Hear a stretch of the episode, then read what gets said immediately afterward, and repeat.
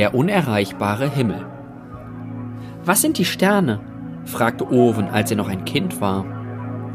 Die Sterne, sagte der alte Heckwen, den man den Weisen nannte, sind der Ort, von dem wir kommen. Und wo sind die Sterne?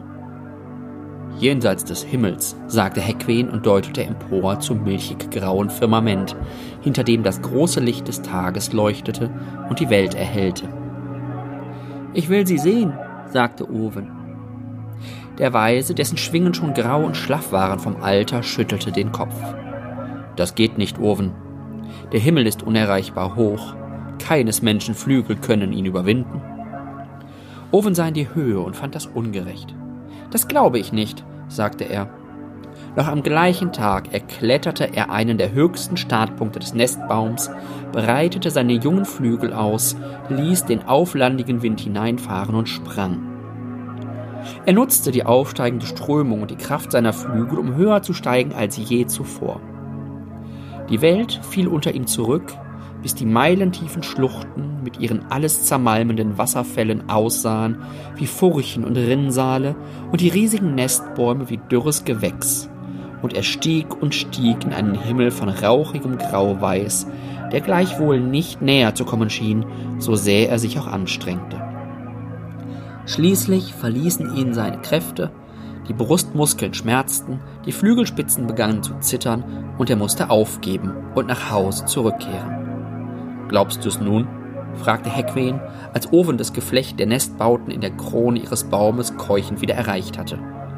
Nein, sagte Owen dickköpfig, aber er versuchte es nicht noch einmal. Hallo und herzlich willkommen zu Folge 54 von Weltenflüstern, dem Podcast für Science Fiction und Fantasy Literatur. Mein Name ist wie immer Nils Müller und ich habe euch kurz vor Weihnachten noch einen ganz heißen Buchtipp mitgebracht.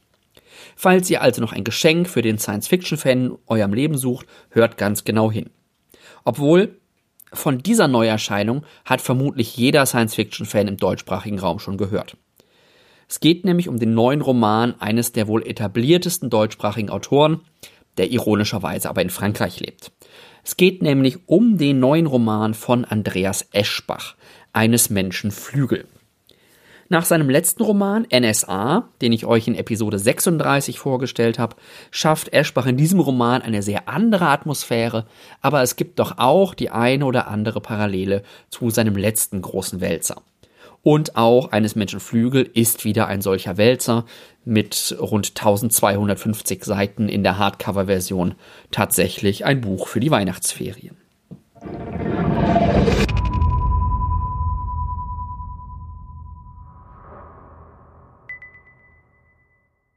Die Welt, in der Eschbach seine Geschichte erzählt, ist eine Welt, die der Erde nicht ganz unähnlich ist, wo sich aber vor allem die Menschen von denen der Erde in einem ganz entscheidenden Punkt unterscheiden. Die Menschen in dieser Welt haben nämlich Flügel. Und sie leben auch nicht, äh, wie wir das tun oder wie Menschen das so üblicherweise tun, auf dem Boden, sondern, wie ihr gerade in dem Intro vielleicht schon so habt anklingen hören, auf Nestbäumen. Nestbäume, das sind riesige Bäume mit vielen Ästen und Verzweigungen und riesigen Systemen. Ähm, auf denen die Menschen leben. Und zwar deswegen, weil auf dem Boden der sogenannte Magor herrscht. Der Magor ist im Grunde sowas wie eine, ja, ich, man kann das gar nicht so richtig sagen. Es ist keine Waffe oder vielleicht ist es eine, aber man weiß es am Anfang nicht. Ähm, etwas, was Menschen, die auf ihm landen oder jedes Lebewesen, das auf ihm landet, im Grunde tötet und verschlingt. Und deswegen leben die Menschen eben mit Flügeln auf den Nestbäumen und die Nestbäume, aus denen hat sich halt eine ja, Gesellschaft entwickelt, die freundlich, kooperativ miteinander zusammenarbeitet und ähm, in vielerlei Hinsicht so ein sehr gemütliche, idealisierte, romantisiertes, einfaches Leben der Menschen zeigt. Ähm, diese Flügel sind den Menschen aber nicht von selbst gewachsen, sondern sie wurden ihnen angezüchtet in gewisser Weise. Und zwar von den Ahnen. Ähm, das wissen die Menschen, die dort leben, auch. Das ist auch im Roman überhaupt nicht versteckt oder verschlüsselt. Die Menschen haben diese, ähm, haben diese Flügel von den sogenannten Pfeilfalken bekommen. Ähm, und die Ahnen haben ihnen die gegeben, eben damit sie auf den Bäumen leben können und nicht auf dem Boden leben müssen. und somit auf dieser Welt im Grunde ähm, ihren Platz finden können und überleben können. Die Ahnen sind auch noch aus anderem Grund allgegenwärtig im Leben der Menschen dort. Es gibt nämlich die großen Bücher, die so ein bisschen wie ja religiöse Überlieferungen, religiöse Schriften gehandelt werden und die die Regeln wiedergeben, nach denen die Menschen dort leben. Äh, allerdings eben in dem Sinne, dass die Menschen sich bewusst sind, dass diese Bücher von den Ahnen stammen und die Menschen wissen auch, dass die Ahnen eben auch Menschen waren und nicht irgendwelche übersinnlichen Wesen diese großen Bücher prägen eben ganz, ganz stark das Leben, ähm, sei es die, wie die Familien aufgebaut sind, wie Handel funktioniert, was so an sozialen Regeln im Austausch miteinander gilt, was an Forschung und betrieben werden kann und darf, wie bestimmte Mater Dinge hergestellt werden, wie Materialien geerntet werden. All das steht in diesen Büchern niedergeschrieben. Und diese Welt äh, wirkt, was ich gerade auch schon mal so habe anklingen lassen, durchaus idyllisch. Wir sind in so einem technischen Stand irgendwo im Mittelalter mit ganz, ganz kleinen Anklängen nach ein bisschen später. Die Le Menschen leben hauptsächlich vom Jagen und vom Sammeln. Äh, es gibt zentrale Märkte, auf denen die Nester miteinander handeln. Es gibt Arbeitsteilung zwischen den Nestern. Es gibt auch eine Region, in der ähm, Erz abgebaut und Eisen geschmolzen wird, passenderweise die Eisenlande. Und wir haben also eine durchaus sympathische kleine Welt da, die Eschbach uns vorstellt, ähm, die sich vor allen Dingen dadurch auszeichnet, dass es wenig technologischen Fortschritt gibt. sie haben diesen Stand, den scheinen sie auch schon immer gehabt zu haben. Und es gibt wenig Bestrebungen, da tatsächlich was dran zu ändern und irgendwie groß technologische Sprünge zu machen. Worum geht's in dem Roman? Jetzt habe ich euch die Welt ein bisschen vorgestellt. Ähm, ihr habt gerade in dem Intro den äh, jungen Owen kennengelernt und dieser Owen hat, wie er gerade vielleicht schon angeklungen ist, das Ziel, die Sterne zu sehen. Er arbeitet hart dafür, schafft es dann aber auch tatsächlich, den Himmel zu durchstoßen, überlebt das dann aber nur knapp. Seine Frau Iris rettet ihn ähm, mit der Hilfe eines mysteriösen Kräutermannes und dieser Kräutermann gibt Iris eine Warnung mit, nämlich dass Owen niemandem erzählen soll, dass er den Himmel durchstoßen hat und die Sterne gesehen hat. Daran hält sich Owen dann auch lange Zeit, lange Jahre, bis zum Tod des Ältesten in seinem Geburts, seines Geburtsnestes. Das ist der Heckwehen, den wir gerade in dem Intro auch kennengelernt haben. Doch dann beginnt er zu erzählen von seinen Erlebnissen und die Welt fängt an ihm zuzuhören. Und er wird dann so eine, ja, fast schon eine Art Prophet. Die Leute kommen zu ihm und hören ihm zu. Und mit diesem Erzählen beginnt dann im Grunde eine Kette von Ereignissen, die den, die, die eigentliche Handlung des Romans ausmachen. Der Fokus des Romans nach den ersten, ich weiß nicht genau, wie viel es in der gedruckten Variante sind, im Hörbuch sind es die ersten paar Stunden, ähm, ist dann nämlich nicht Owen, sondern Owens Sohn Oris. Äh, und Oris ähm, ja, die Geschichte, die Eschbach erzählt, ist im Grunde relativ klassisch strukturiert. Wir begleiten nämlich Oris auf seiner Reise durch die Welt im Grunde. Es ist dabei allerdings keine Heldenreise, also ganz oft sind solche Romane ja dann als klassische Heldenreise strukturiert. Eschbachs Roman hier eines Menschen Flügel hat einzelne Elemente dieser Heldenreise. Es findet aber in meinen Augen viel zu wenig äh, Entwicklung für die in den Figuren statt, als dass sich der Roman wirklich vollständig als Heldenreise einordnen ließe. Aber zu den Figuren sage ich später auch noch ein bisschen mehr. Ich kann und will euch zu Welt und Geschichte nicht so viel mehr erzählen, einfach weil Eschbach sich so, so, so, so, so viel Zeit lässt, all das vorzustellen und erklären und die Handlung sich am Anfang sehr, sehr langsam entwickelt, dass alles, was ich jetzt mehr erzählen würde, schon naja, ein Drittel vielleicht des Romanes spoilern könnte. Und das möchte ich euch natürlich nicht antun. Deswegen ähm, lasst euch gesagt sein, das, was ich euch gerade geschildert habe, ist der Anfang, das ist der Ausgangspunkt. Ähm, das ist so ein bisschen, ne, um bei der Heldenreise zu bleiben, der Inciting Incident, der irgendwie die Handlung auslöst. Das eigentlich Interess Interessante passiert im Anschluss. Thematisch bietet der Roman, finde ich, einige schöne Anknüpfungspunkte und ich habe so ein bisschen die Vermutung, dass Eschbach gerade eine Themenphase hat. Ja, das hatte er ja manchmal, er hatte ja auch mal so ein paar ähm, Romane, wo es um moralisches Handeln ging, wenn ich mich so an Teufelsgold oder an den Roman davor erinnere, da spielte das äh, spielte Moral eine ganz große Rolle. Und jetzt, ja, scheinen sich in diesem Roman doch einige thematische Parallelen zu seinem letzten Roman NSA aufzutun, auch wenn das Buch sonst wirklich sehr, sehr, sehr anders ist. Das Thema, von dem ich spreche, ist die Frage nach der Modernisierung und nach dem technischen Fortschritt. Das hat der NSA ja so im Kontext von äh, ja, vollständiger Überwachung in so einem semi-fiktiven Nationalsozialismus ähm, geschildert. Und diesmal kommt er von einem anderen Punkt. Diesmal kommt er im Grunde aus einem glücklichen, sicheren und komfortablen Leben. Also aus so einer absolut idyllischen Situation. Und ähm, schaut sich dann eben an, wie technischer Fortschritt dieses Leben verändert, ähm, wie dieses Streben nach mehr, nach Fortschritt, danach die Sterne zu sehen und weiterzugehen und weiter zu gucken, wie das sich eben auf dieses Leben auswirkt. Es gibt nämlich von den Ahnen in dieser Welt eine Warnung in gewisser Weise, dass ähm, man es mit dem technischen Fortschritt nicht übertreiben solle, dass der technische Fortschritt faul und bequem mache und die Menschen ihre ja, ihren Drive, ihren Antrieb verlieren würden, ähm, ihr Leben selbst in die Hand zu nehmen, ihr Leben zu gestalten und ihr Leben zu leben. Und da ist dann eben tatsächlich die Frage, welchen Einfluss Technologie und technologischer Fortschritt genau auf diesen Punkt hat. Und das ist im Grunde auch der, das zentrale Thema des Romans in der Handlung ähm, und auch im Finale des Romans. Was dem entgegensteht, ist natürlich immer so ein bisschen, was man oft bei so Fantasy Romanen oder auch bei historischen Romanen mit Mittelalterbezug hat, dass dieses einfache Leben, dieses Te Leben ohne technologische Unterstützung doch auch ein bisschen sehr romantisiert wird. Ein weiteres Thema, das Eschbach aufgreift, ist auch sehr, sehr aktuell, nämlich das ist das ganze Thema von, von Fake News und Geschichten und Zweifel und wie Gemeinschaften eigentlich entscheiden, was wahr ist. Also auch dann zu gucken, wie können Gruppen entscheiden, was sie glauben, woran sie sich orientieren und wie lässt sich dieser Prozess auch manipulieren. Wie lässt sich beeinflussen, was Gruppen Menschen für wahr halten und wie lässt sich das vielleicht auch ja ausnutzen und in bestimmte Richtungen irgendwie ziehen.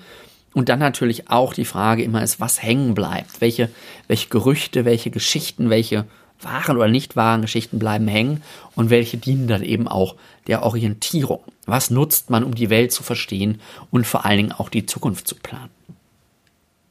Eschbach verschärft das dann im Laufe des Romans ein bisschen, ähm, dass er dann eben noch eine große Gefahr sozusagen ins Spiel bringt und ähm, dann daran anschließt, so Fragen zu stellen, wie kann man in so einem Kontext eigentlich agieren, wenn man vorgeblich weiß, äh, was passieren wird, wie kann man die wahre Geschichte oder die, die man selbst eben für wahr hält, dort unterbringen und ist das eigentlich richtig? Äh, wer entscheidet es eigentlich, was am Ende richtig ist, was falsches Handeln ist? Da kommt natürlich dann auch so ein bisschen die ganze Diskussion um, ich vermute mal, bei Eschbach war es der Klimawandel, den er thematisch im Hinterkopf hatte. Aber ganz aktuell mit äh, Corona haben wir das ja durchaus auch, ähm, diese Fragen, die wir uns stellen. Ähm, es gibt noch einige andere Themen, die kann ich euch hier aber nicht verraten, weil die wiederum durch das Finale erst prominent werden und durch den Showdown im letzten Drittel des Romans. Und ähm, deswegen möchte ich die hier nicht vorwegnehmen. Interessanterweise gibt es noch eine weitere Dimension, die jetzt gar nicht so richtig thematisch, so gesellschaftlich thematisch ist, sondern Eschbach schafft es auch, gerade so im ersten Teil, ähm, dass sich das Ganze so ein bisschen wie ein Coming-of-Age-Roman anfühlt, einfach weil seine Protagonisten und Protagonistinnen ja noch relativ jung sind und das, was sie erleben, eben auch dazu führt, dass sie relativ schnell erwachsen werden müssen, dass sie immer auch auf der Suche nach ihrem Platz in der Gesellschaft sind und eben auch gucken, dass sie eigene Wege gehen und eigene Entscheidungen treffen, die halt vielleicht nicht den Erwartungen ihres Nestes, ihrer Familie oder auch ihrer Freundinnen und Freunde entsprechen. Das fand ich gerade im ersten Drittel einen sehr, sehr spannenden Aspekt, sehr, sehr schönen Aspekt ähm, dieser ja, Coming of Age Teil, der dann im Grunde in diesen Reiseteil, von dem ich gerade schon sprach, dieser Reise durch die Welt, ähm, mündet. Ihr merkt schon, ich bin im Großen und Ganzen ziemlich angetan von dem Roman und muss natürlich auf jeden Fall mal als erstes das Offensichtliche loben, nämlich wirklich den ganz, ganz, ganz großartigen Weltenbau, den Andreas Eschbach mit seinem Roman eines Menschenflügel schafft. Ähm, das Leben auf den Bäumen, in den Nestbäumen wirkt unglaublich vielschichtig, wird unglaublich komplex.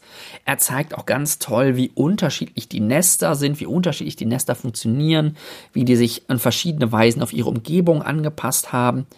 Er schafft es auch äh, mit der Benennung der, der Flora und Fauna und auch der Orte in der Welt tatsächlich eine ganz tolle Atmosphäre zu schaffen, weil die Benennungen gleichzeitig irgendwie sprechend sind. Also sie sagen mir was, ich kann sie nachvollziehen, aber eben auch fremd wirken. Ne? Es gibt dann Süßmücken, es gibt Hiibus, es gibt Mokobären. Und die Regionen heißen Perleninseln, Eisenland, Schlammdreieck. Ne? Man merkt, da ist irgendwie so ein so, ein, so eine Fremdheit mit drin, aber gleichzeitig kann man sich doch relativ direkt auch was darunter vorstellen. Und Eschbach nimmt sich wirklich unglaublich viel Zeit, uns diese tolle Welt zu zeigen. Er schafft ein gigantisches Panorama voller Personen, voller Orte, voller Geschichten. Und es ist wirklich ganz, ganz großartig, sich da drin zu verlieren, ähm, weil er schafft eben eine lebendige und glaubwürdige Welt. Ähm, die Figuren wirken in ihren Situationen sehr schlüssig, ähm, erklärt viele Hintergründe, viele kleine Geschichtchen, ähm, die man halt so erlebt hat in dieser Welt, die in den Gesprächen der Person nach vorne kommen oder auch im Hintergrund mal eine Rolle spielen. Das ist wirklich unglaublich schön und gut gemacht. Manchmal hatte ich so ein bisschen das Gefühl, dass er ein ganz klein wenig auch mehr aufs Tempo hätte drücken können. Aber das ist vielleicht immer auch Geschmacksfrage.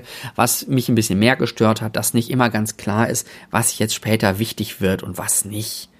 Ja, weil man halt nicht so richtig weiß, okay, muss ich mir diese Person jetzt besonders merken oder auch nicht, weil halt einfach so viele davon auftauchen. Etliche werden dann hinterher noch relevant, andere wieder nicht.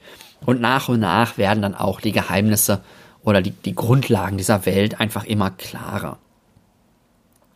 Was das Ganze noch spannender macht, ist dieses Hintergrundwissen, das die Menschen dort haben, aber auch vor allen Dingen die LeserInnen, dass es eine Verbindung zu unserer Welt gibt, dass das irgendwas mit uns Menschen, wie wir sie kennen, unserer irdischen Menschheit im Grunde zu tun hat und dass irgendwie auch unser wissenschaftlicher Stand da im Hintergrund hängt. ich meine, dass irgendwie Flügel in Menschen genetisch äh, verpflanzt werden, das spricht doch irgendwie sehr mit, mit unserer jetzigen Zeit oder sogar mit dem bisschen Zukunft. Ähm, und ja, das ist ein sehr spannender Hintergrund, der irgendwie nach einer Erklärung schreit und die dann auch nach und nach kommt und die in meinen Augen auch wirklich befriedigend ist. Ähm, ich habe ja sonst immer ganz gerne oder ich kritisiere an Eschbach ja ganz gerne, dass seine Sprache sehr einfach ist. Das passt natürlich in diese Welt ganz hervorragend rein. Ähm, es gibt einfache Technologie, die Menschen reden sehr klar und sehr, ja, fast auch schon ein bisschen lyrisch, also wirklich sehr, sehr schön und das macht ähm, eines Menschen Flügel auch wirklich fast zum perfekten Hörbuch, zumal es eine ganz, ganz, ähm, ganz, ganz schöne gelesene Variante von ähm, Matthias Köberlin ist das Hörbuch. Also ich höre Eschbach ja immer als Hörbuch und das hat sich hier wirklich sehr, sehr ausgezeichnet. Auch wenn ich tatsächlich hier das erste Mal ein Hörbuch auf beschleunigter Geschwindigkeit gehört habe, einfach um ein bisschen mehr Tempo in den Roman reinzukriegen. Dann hat das wirklich aber sehr, sehr gut funktioniert. Die Handlung in dem Roman, das habe ich schon gesagt, kommt relativ langsam in Gang und es ist auch relativ lange unklar, wie das Ganze in Gang kommen soll. Das fand ich, ist mir so selten aufgefallen. Ähm, ich fand die Handlung grundsätzlich solide ähm, und gut erzählt und spannend und wendungsreich, aber an vielen Stellen grundsätzlich vorhersehbar. Eschbach schafft es dann aber immer noch, dem Ganzen so einen kleinen Twist zu geben, dass es doch nicht ganz so einfach ist und ganz so klar ist, wie man das jetzt vielleicht erwartet hätte. Was das, was ein bisschen schwieriger macht, ist, dass die Qualität der Handlung lange schwer abzuschätzen ist, weil eigentlich erst im letzten Drittel oder Viertel wirklich klar wird, worauf das im Abschluss hinausläuft. Also dieser Weltenbau, der hätte auch wirklich schlecht sein können, wenn das am Ende nicht gut aufgelöst geworden wäre. Glücklicherweise schien mir der Abschluss der Kernhandlung und auch diese ganzen Erklärungen wirklich sehr befriedigend. Und auch hier wieder schön ambivalent und auf verschiedenen Ebenen funktionierend und ähm, manche Leute hatten da recht und da war, lagen da falsch und andere wiederum hatten da recht und lagen woanders falsch. Das bleibt schön komplex und vielschichtig. Ähm, ich habe allerdings so ein bisschen mit dem Ende, so dem letzten ersten Viertel des Romans vielleicht das Problem, dass ich das Pacing ein bisschen komisch fand. Gerade im Verhältnis zum Rest des Romans. Eschbach lässt sich nämlich sonst immer unglaublich viel Zeit. Also er schildert wirklich ausführlichst kleinste Begebenheiten, was für den Weltenbau toll ist. Ähm, aber dann am Showdown geht alles auf einmal relativ schnell. Das ist thematisch interessant und gut gemacht. Ich will gar nicht sagen, dass es schlecht wäre, aber es geht sehr, sehr schnell. Und obwohl er sich so viel Zeit im Vorhinein für den Aufbau genommen hat, braucht er dann im Showdown nochmal Rückblenden, um zentrale Plotpoints zu rechtfertigen. Also dann agiert eine Person, trifft eine Person eine bestimmte Entscheidung im Showdown und dann muss er vorher nochmal eine Rückblende machen, um zu zeigen, warum diese Entscheidung irgendwie schlüssig ist in der Person. Und das fand ich ein bisschen blöd. Das finde ich ein bisschen schwierig. Und dieses, dieses Schnelle ganz am Ende sorgt dann auch dafür, dass mir das Ganze am Ende so ein bisschen zu distanziert, ein bisschen zu wenig emotional wurde. Gerade nachdem man eigentlich ja vorher irgendwie 800, 900 Seiten Zeit hatte, sich mit den Hauptfiguren anzufreunden und mit den Hauptfiguren zu identifizieren. Der Abschluss oder auch der Epilog, also nicht der das Ende der Kernhandlung, sondern noch, noch was danach kommt. Das greift ein paar offene Fragen des eigentlichen Endes auf, wirkt dann aber ja, irgendwie so mutlos, so ein bisschen so, ja, okay, ähm, ist in Ordnung, ist schlüssig und glaubwürdig, aber irgendwie, da wäre noch, wäre mehr Wumms gegangen, sozusagen. Ähm, denn, aber das schildert, passt auch zu, eigentlich zum Roman, denn der ganze Roman wirkt ah, extrem gemütlich. Denn die Geschichte ist phasenweise wirklich dramatisch, es passieren schlimme Dinge, aber irgendwie bleibt die Atmosphäre sehr, sehr kuschelig, sehr, sehr romantisch irgendwie und sehr wohlfühlig und gemütlich. Ähm, und das steht nach einem starken Kontrast zu NSA, wo Eschbach ja wirklich dahin gegangen ist, wo es so richtig weh tut und den Leser, Leserin überhaupt nicht geschont hat. Hier ist er sehr klassisch, baut große Bedrohungen auf, löst sie dann aber auch wieder auf eine Weise, die jetzt nicht schlecht ist oder irgendwie klischeehaft wäre, ähm, vielschichtig ist, aber doch irgendwie, ja, für ein gutes Gefühl am Ende im Grunde sorgt. Eschbach hat in diesem Roman, vielleicht hat er das sonst auch, aber hier ist es mir zum ersten Mal aufgefallen, eine sehr, sehr intelligente Art, mit seinen Themen zu arbeiten. Das ist vielleicht auch noch eine Sache, die ich mit am stärksten an dem Buch fand. Ähm, er bringt nämlich so thematische Aspekte, wie was ich gerade erzählt habe, mit dem wem glaubt man und woran orientiert man sich, erstmal so in kleinen Geschichtchen, in kleinen Hintergrundgeschichten in der Welt ein, ähm, pflicht die da so ein, erzählt das so in unterschiedlichen Situationen, auf unterschiedliche Weisen ein bisschen aus. Ähm, und diese Probleme steigern sich dann immer höher, die skalieren immer größer hin bis zum großen Finale. Das fand ich tatsächlich sehr, sehr stark gemacht.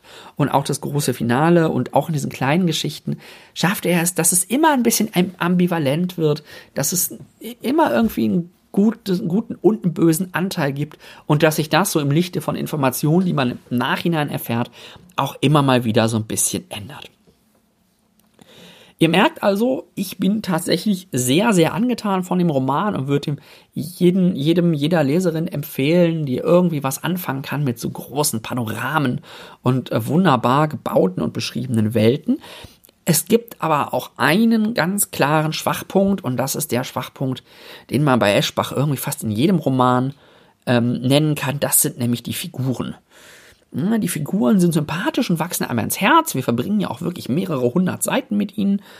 Aber sie bleiben dann doch irgendwie eher oberflächlich und austauschbar. Und auf so ein paar zentrale Eigenschaften reduziert, die das Handeln irgendwie schlüssig machen. Aber ähm, was Eschbach halt außen vor lässt, ist sowas, so, so eine sichtbare Figurenentwicklung, ganz interne Konflikte, Schilderung von Zerrissenheit, so diese ganze ganz Blick nach innen im Grunde, der ja gute Science Fiction auch oft aufmacht, äh, der bleibt irgendwie außen vor. Und er gibt uns das nur so insoweit, wie es wirklich notwendig ist, damit die Handlung schlüssig bleibt.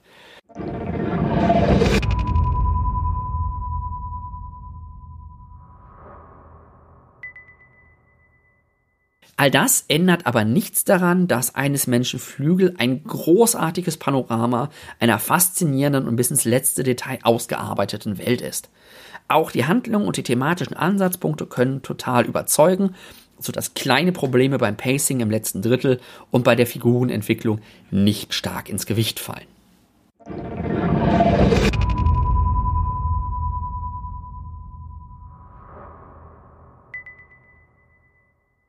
Ja, das war's dann auch mit der 54. Episode von Weltenflüstern.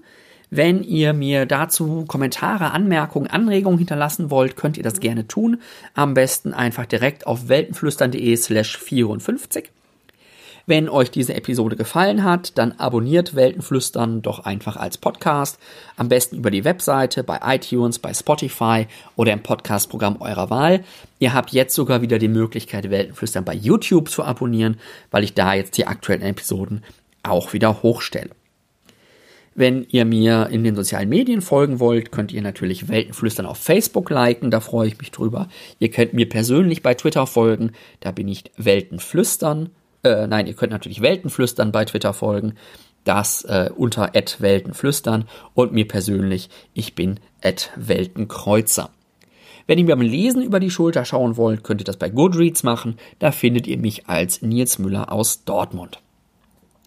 Jetzt bleibt mir aber nur noch euch schöne Feiertage zu wünschen, auch wenn die dieses Jahr vielleicht sehr anders aussehen als sonst und sehr anders, als man sich das eigentlich vorgestellt hätte. Aber vielleicht so ein bisschen der kleine Lichtblick an diesem komischen Weihnachten. Vielleicht gibt es für den einen oder anderen von euch ja dann zumindest etwas mehr Zeit zum Lesen. Feiert also schön, wie immer ihr das vorhabt, kommt gut in das neue Jahr und bleibt gesund. Wir hören uns dann im neuen Jahr wieder, wie in 2021. Macht es gut und bis dahin.